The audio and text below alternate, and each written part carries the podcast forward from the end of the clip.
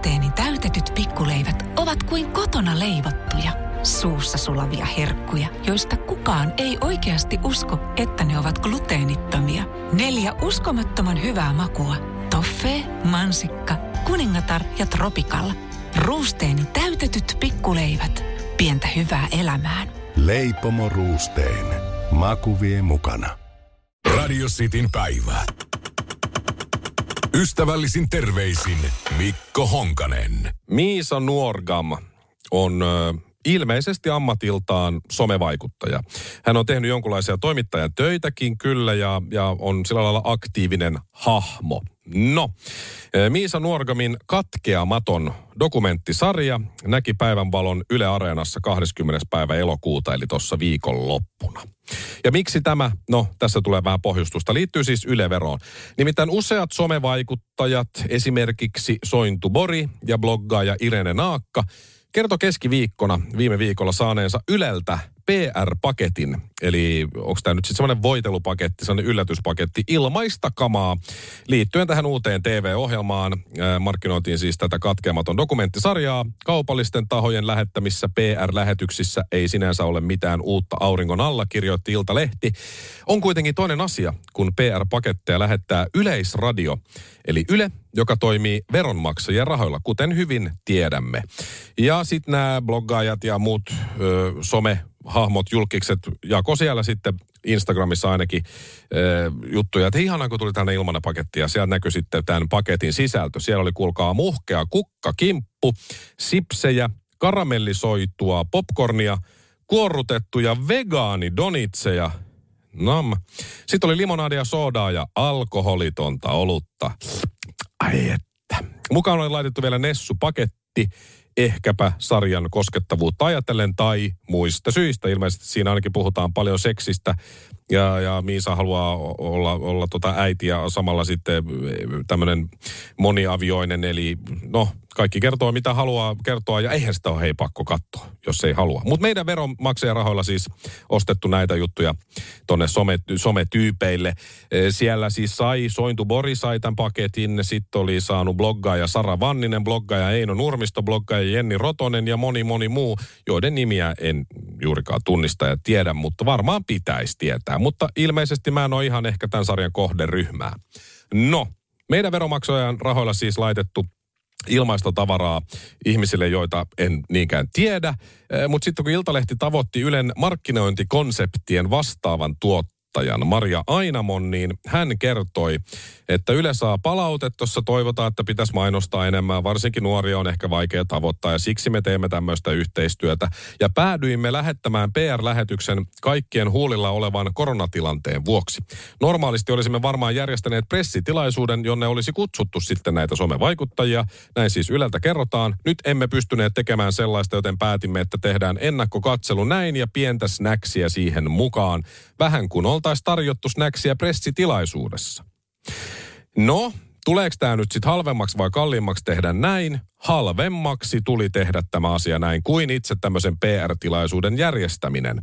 Koko markkinoille budjetoitiin tämän Ainamon mukaan 1500 euroa, se katto kaikki nämä lähetykset. Eli tämä tuli halvemmaksi nyt tehdä näin sitten. Tavallaan me niin kuin veronmaksajat kiitellään siitä, että hyvä kun teitte näin, ettei mennyt sen enempää rahaa. Mutta joo, onhan se vähän pervoa ja vähän väärin, että Yle maksattaa Suomen kansalla dokumentin, johon on kerätty tämän Miisa Nuorgamin ainakin suurimmaksi osaksi itse kuvaamia jotain kotivideoita. Ja sitten markkinointi maksetaan myös meidän rahoilla, Suomen kansan rahoilla, jotta sitten Miisan ystävät ja tuttavat ja tämmöiset niin saa sitten kukkia ja jotain popcornia. Onhan se vähän näin. Mutta miksi kuvataan just tätä Miisaa? No, Miisa on tunnettu nuori saamelainen joka on jo aiemmin ollut Ylekioskin toimittaja. Alkuperäisidea on Miisan oma ja hänen kuvaamansa. Sarjassa puhutaan suomea ja pohjoissaamea. Se on tekstitetty myös näille kielille. Myöhemmin saamme ehkä tekstityksen koltan ja inarin saameksi myös. Saamenkielisen sisällön tuottamista vaatii yleisradiolaki. Sarja lisää tämän sisällön monipuolisuutta. Eli tässä on niin kuin aika monta kärpästä tavallaan yhdellä iskulla. Mitä se Yle sitten maksaa? No mehän maksetaan sitä kaikki Yleveron muodossa 163 euroa vuodessa. Tekee 13 euroa 58 senttiä kuussa, eli tuommoinen 13,5 euroa vähän alakanttiin.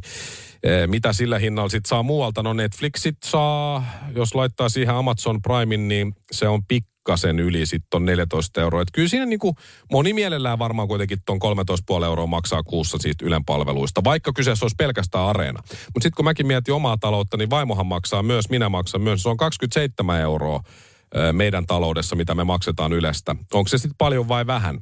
Riippuu vähän siitä tietysti, mitä katto. No viimeksi tuli katsottua olympialaisia Yleltä.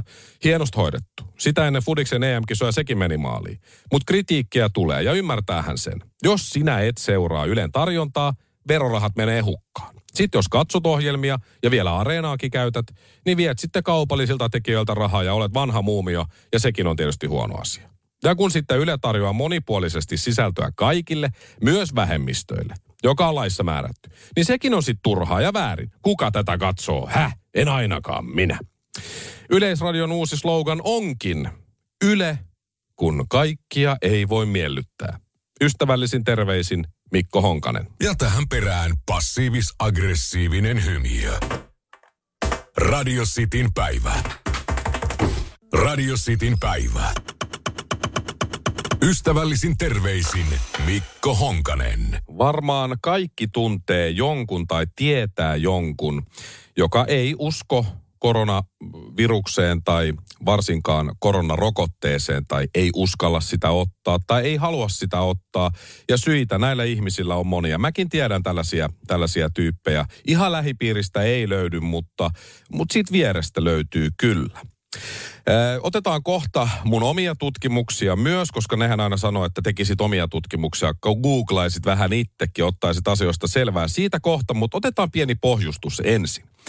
Eräs tällainen koronadenialisti, lasten pahoinpitelystäkin tuomittu kansan edustaja, jonka nimeä mä en halunnut mainita, mutta vinkkinä vaan, että se alkaa aalla ja loppuu no Turtiainen, julkaisi Twitterissä kuvan ja ihmetteli sitten älyvapaaseen tapaansa erästä asiaa. Se twiitti meni näin. Siinä oli kuva tämmöisestä äh, defibrillaattorista ja teksti kuului näin.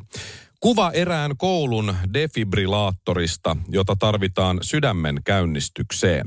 Jostain kumman syystä näitä on nyt tuotu kouluille. Mitäs luulette? Liittyykö tämä lasten rokottamiseen vai kenties ilmastonmuutokseen? Näin hän ihmetteli. Miksikö hän niitä defibrillaattoreita löytyy sieltä sun täältä? Mihin hän se voisi liittyä? No hänen mielestään rokottamiseen tai ilmastonmuutokseen. En tiedä miten, mutta jotenkin. Sittenhän nämä tyypit sanoo muun muassa tämä sama henkilö, että tämä on tämmöinen kokeellinen rokote, joka siis ä, tarkoitus on, on tappaa ihmiset. Et kun ottaa rokotteen, niin jossain kohtaa sitten kuolee. Ja näin ollen saadaan ä, maailman ylikansotus tasotettua tai jotain vastaavaa. Ja sitten se, että näitä defibrillaattoreita on tuotu elvyttämään ihmisiä, joille tulee joku kohtaus. Ja kuitenkin salaliiton ä, mukaan niin on tarkoitus eliminoida näitä ihmisiä. Niin tämähän on jotenkin, että ensin halutaan, että se kuolee, mutta sitten kuitenkin halutaan, että se elvyttää henki, niin tämä on kyllä, tämä on kyllä jännä. Tämä on kyllä jännä. Menee niin kuin, menee niin kuin ympyränmuotoinen pala hienosti semmoiseen kolmion muotoiseen reikään tässä kohtaa. No, eräs anestesia- ja tehohoidon ylilääkäri kommentoi Twitterissä sitten näin, että kun nämä on näitä kokeellisia nämä rokotteet, niin tietääkö ihminen, joka ei halua ottaa kokeellista rokotetta, että sairastuessaan koronaan joutuu ottamaan vastaan pelkästään kokeellista hoitoa? Koronarokotteita on annettu kohta 5 miljardia annosta, mutta tehohoitoa on saanut korkeintaan maailmanlaajuisesti 5 miljoonaa potilasta. Ei, joo. Sekin on ihan hyvä muistaa, että kokeelliset hoidothan ne on sitten, jos sinne teholle joutuu. Ja ilmeisesti nyt on käynyt niin, että tämä Pfizerin koronarokote, jota itsekin olen saanut, on virallisesti hyväksytty esimerkiksi Jenkeissä. Eli entinen kokeellinen rokote on nyt ihan oikea rokote ja virallisesti. No se siitä, ja sitten muutama fakta ennen sitä mun pipoteoriaa. Tuossa kesä, heinä ja elokuussa Suomessa niin äh, sairaalassa hoidetut COVID-19-potilaat, äh, ne joilla ei ole ra- lainkaan rokotuksia, heitä oli yli 70 prosenttia. Yksi rokoteannos olevilla oli 20 prosenttia, ne, jotka oli sairaalahoitoa tarvinneet ja oli kaksi koronarokotetta, niin oli noin 5 prosenttia. Et rokottamattomien osuus on huomattavasti isompi kuin muiden. Mutta nyt siihen pipoteoriaan. No niin, miksi ihmisten ei kannata käyttää talvella pipoa? Yksi. Pipo ei anna sataprosenttista suojaa kylmää vastaan. Kaksi. En luota suuryritysten pipoihin. Ja kolme. Silloinkin kun piposta on apua, tulee seuraava talvi ja taas täytyy käyttää uudestaan pipoa. Näin ollen voidaan todeta pipojen olevan tehottomia. Neljä. Keholla on oma lämmönsäätelyjärjestelmä ja sitä ei ole hyvä sekoittaa pipon käyttämisellä. Mm, hyvä pointti. Viisi. Aivokalvon tulehdus on pipoteollisuuden keksintö, jotta saataisiin enemmän pipoa myytyä. Ja näin ollen pipo valmistajille enemmän rahaa. Sekin on hyvä muistaa. Kuusi.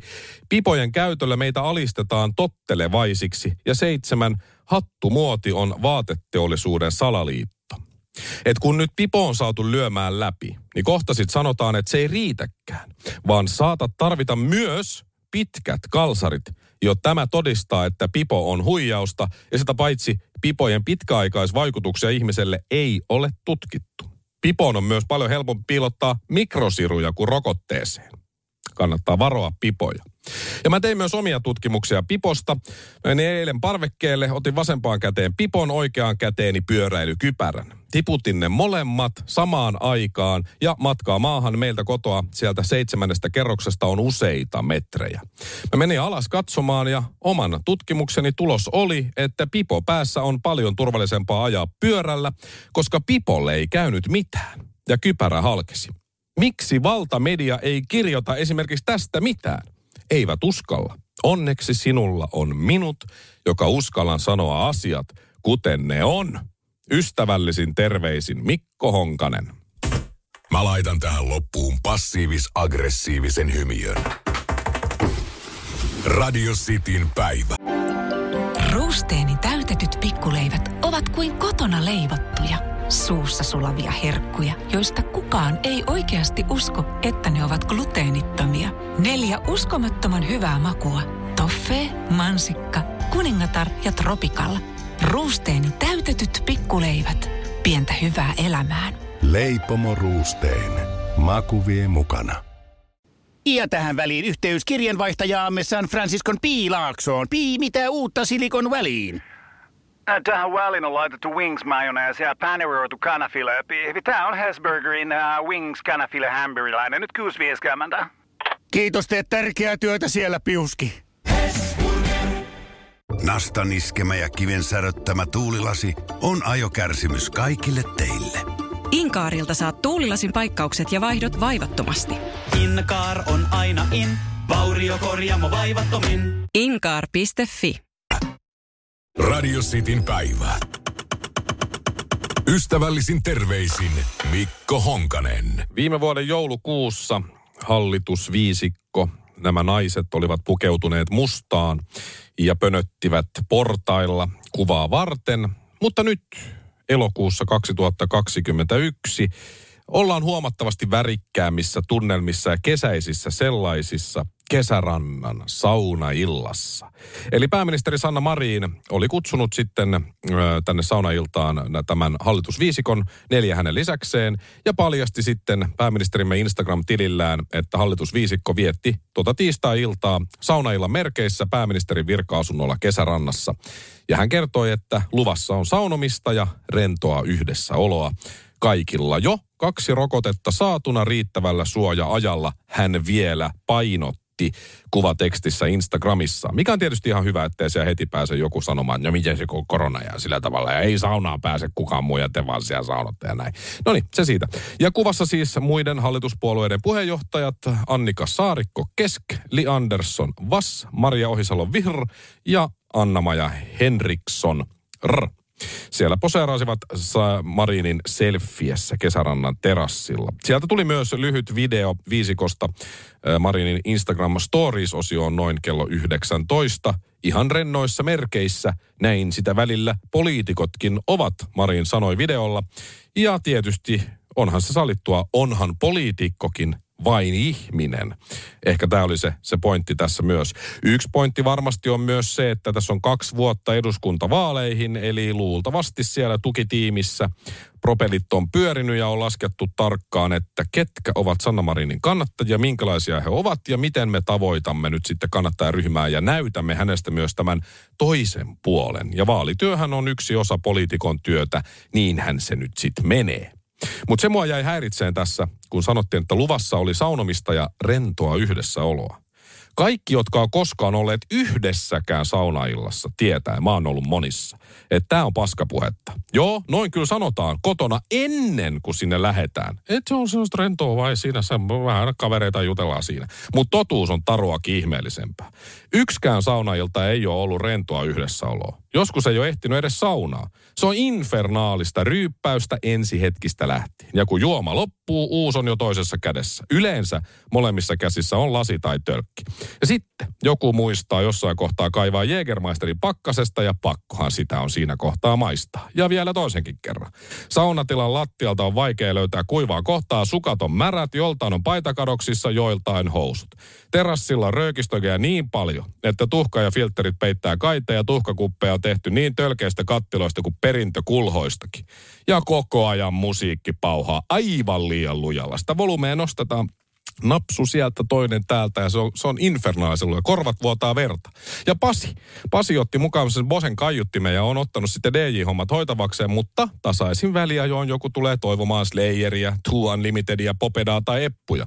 Jotkut toiveet Pasi toteuttaa, mutta ei kaikkia. Ympäri päissään olevat saunajat lähtevät yksitellen sitten loppu, loppujen lopuksi pikkuhiljaa ryönäisempinä kuin tullessa kotia kohti karmea moraalinen krapula horisontissa. Mutta kyllä kannatti kunnon nollaus. No joo, näin tuskin kävi eilen kesärannassa. Siellä on varmaan puhuttu äitiydestä, miehistä vähäsen, eduskunnan ruokavaihtoehdoista ja loppuvuoden suunnitelmista muutenkin. Mutta politiikkaa, sitä ei puhuttu. Ei, ei, koska se ei kuulu rentoon yhdessäoloon. Osa musta haluaisi nähdä perussuomalaisen pääministerin ja mahdollisimman monta persua hallituksessa. Olisi nimittäin erilainen saunailta ja someseuraajat sais vaihtelevaa sisältöä. Mutta Suomi ei ole vielä valmis. Ystävällisin terveisin Mikko Honkanen. Noin. Passiivis-aggressiivinen hymy. Radio Cityn päivä. Radio Cityn päivä. Ystävällisin terveisin Mikko Honkanen. Spencer Elden on yhdysvaltalainen mies, syntynyt 7. helmikuuta 1991, eli täytti tämän vuoden alussa 30 vuotta. Ja kun tämä Spencer oli vain muutaman kuukauden ikäinen, hänen vanhempansa saivat puhelinsoiton valokuvaajalta Kirk Vedel, joka on erikoistunut vedenalaisiin otoksiin. Ja hän kysyi, että haluaisiko heidän vastasyntynyt lapsensa tulla tämmöiseen kuvaustilanteeseen. Otetaan kuvia tämmöisen tulevan nousevan bändin nimeltä Nirvana levyn kanteen. Ja siihen aikaan tämä äh, Spencerin isä, isä Elden, oli tuota, tämmöinen henkilö, joka auttoi muun muassa kuvaustilanteissa, rakensi niitä lavasteita ja sen semmoisen oli kuvauksissa muutenkin aktiivinen, niin hän tunsi tämän valokuvaaja Kirk Vedelin ja sanoi, että no, kyllähän se käy. Vauva uinti kuvaa jonkun bändin nimeltä Nirvana levyn kanteen. Kyllähän se sopii. No nyt, noin 30 vuotta myöhemmin tästä, niin Nirvana ja useat yhtyeen yhteistyökumppanit lähtevät käräjille tämän Nevermind-albumin kannessa esiintyvän Spencer Eldenin kanssa. Eli se valokuva tietysti päätyi sitten Nevermindin kanteen. Siinähän hän on alaston lapsi, joka jahtaa dollarin seteliä. Silloin kannessa neljän kuukauden ikäisenä esiintynyt Elden, nyt 30, syyttää Nirvanaa, valokuvaaja Kirk Vedeliä sekä levyyhtiö DGC Recordsia lapsen seksuaalisesta hyväksikäytöstä. Ikoninen kansikuva vauva hakee jokaiselta osalliselta 150 000 dollaria korvauksia ja vaatii oikeudenkäynnin tapahtuvan valamiehistön edessä.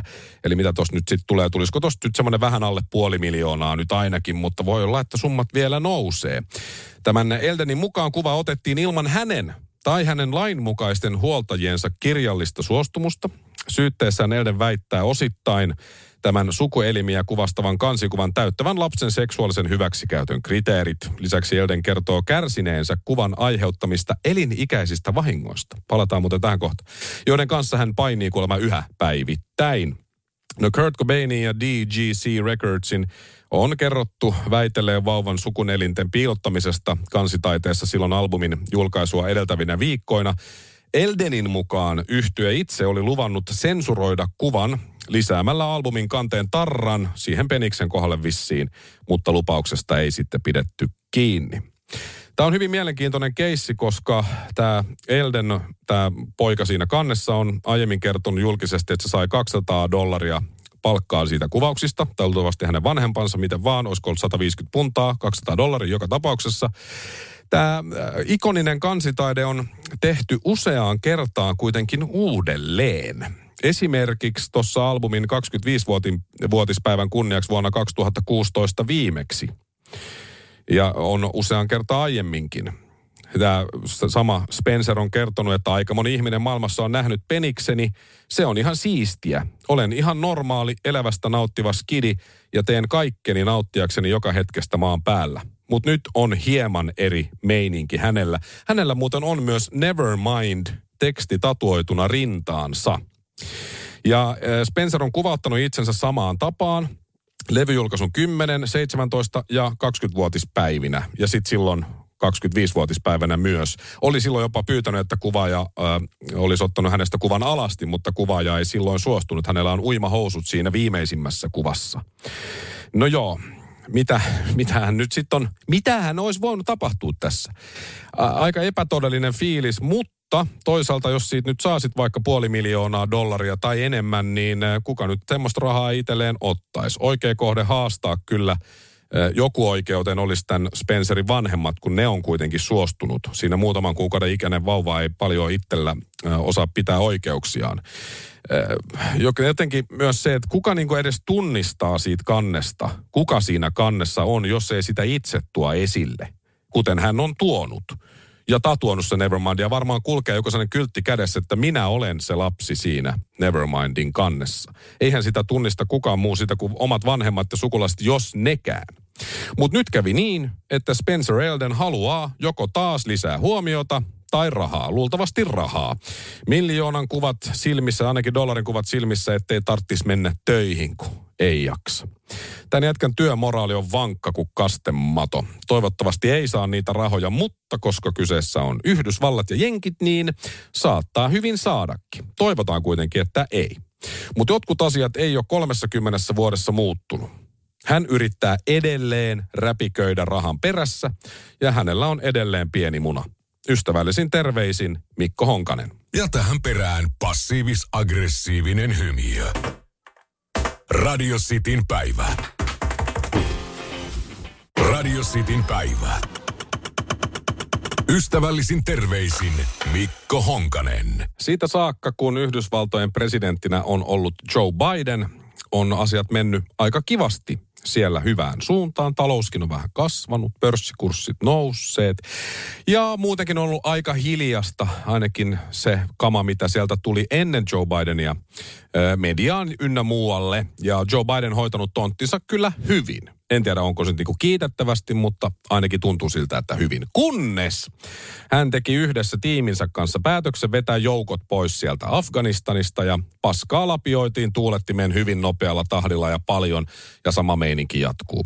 Kabulin lentokentällä ja siinä lähellä tehtyjen pommi-iskujen uhriluku on noussut ainakin 85, kertoo Reuters. Nämä siis tiedot tältä aamulta.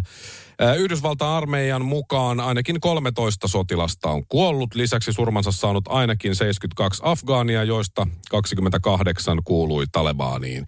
Ja BBC mukaan haavoittuneitakin yli 150. Joe Bidenin isoa virhettä vetää sieltä joukot pois ei kukaan, tai no juuri kukaan tietenkään toivonut, mutta yksi, joka tätä virhettä odotti ja on pitkään ollut hiljaa, hän on Donald Trump. Mutta nyt koulukiusaaja on palannut, hiljaisuus on ohi. Yhdysvaltain entinen presidentti Donald Trump ryöpytti rankasti seuraajansa Joe Bidenia Afganistanin tapahtumista varhain perjantaina tänään Suomen aikaa Fox Newsin haastattelussa. Trump syytti Bidenia itsemurhaiskuista, jotka tappoivat torstaina Kabulissa kymmeniä ihmisiä, mukaan lukien 13 amerikkalaissotilasta, melkein 100 uhria. Siis Trumpin mukaan vetäytyminen Afganistanista olisi sujunut hänen johdollaan paljon siistimmin. Juurikaan Trump ei ole lausunnoissaan muuttunut, kunakas tätä. Olemme juuri tuhonneet Amerikan imagon, meidän mahtavan maamme ja uskomattomien sotureidemme maineen. He ovat uskomattomia soter- sotureita, mutta he tarvitsevat kunnon johtajan, eikä heillä ole sitä. Trump sanoi. Trump väitti myös, että hän olisi evakuoinut amerikkalaiset ilmeisesti itse ja muut suojaa tarvitsevat ihmiset Afganistanista ilman ongelmia.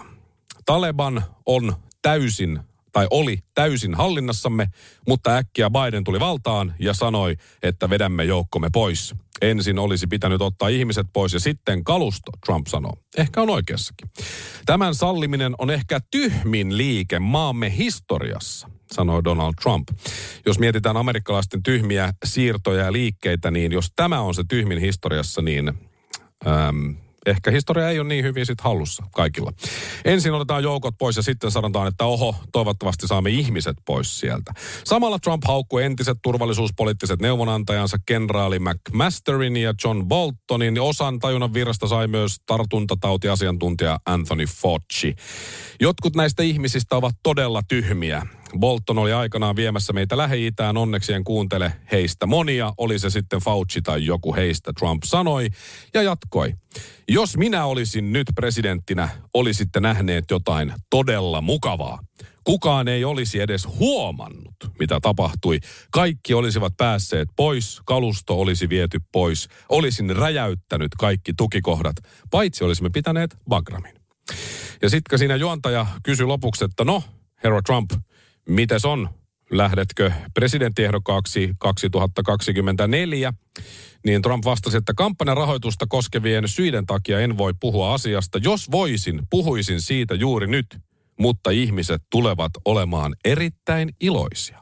Trump jatkoi. No nämä Yhdysvaltain presidentinvaalit on siis 2024 marraskuussa ja 2025 alkaisi sitten uuden presidentin kausi. Niin vuonna 2024 Donald Trump on 78-vuotias. Eli samanikäinen kuin Joe Biden nyt. Ja seuraava kausi kestää vuoteen 2029 asti, jolloin Trump olisi 83-vuotias. Ja Biden oli liian vanha presidentiksi. Okei. Okay. Trump ei ole saanut sosiaalisen median tilejään takaisin, joten toi oman sanoman jakaminen on ollut hankalaa. Siksi just Fox News, sehän on usein hauskempi kuin monet komediasarjat. Ja hän hän uhosi silloin, että perustaa sitten oman somensa ja lopultahan se oma some tulikin. Se oli 90-luvun internetistä tuttu vieras kirja hänen sivuillaan, joka kuivui kasaan nopeammin kuin pippeli kylmässä vedessä. No, presidentin pallilta poistuminen meni lopulta kuitenkin Trumpilta hyvin. Siinä Capitolin valtauksessa kuoli vain viisi ihmistä. Sanotaan, että poliittinen muisti on lyhyt. Jos Trump todella asettuu presidenttiehdokkaaksi, niin saa nähdä, kuinka lyhyt se todella on. Ystävällisin terveisin Mikko Honkanen. Mä laitan tähän loppuun passiivis-aggressiivisen hymiön. Radio Cityn päivä.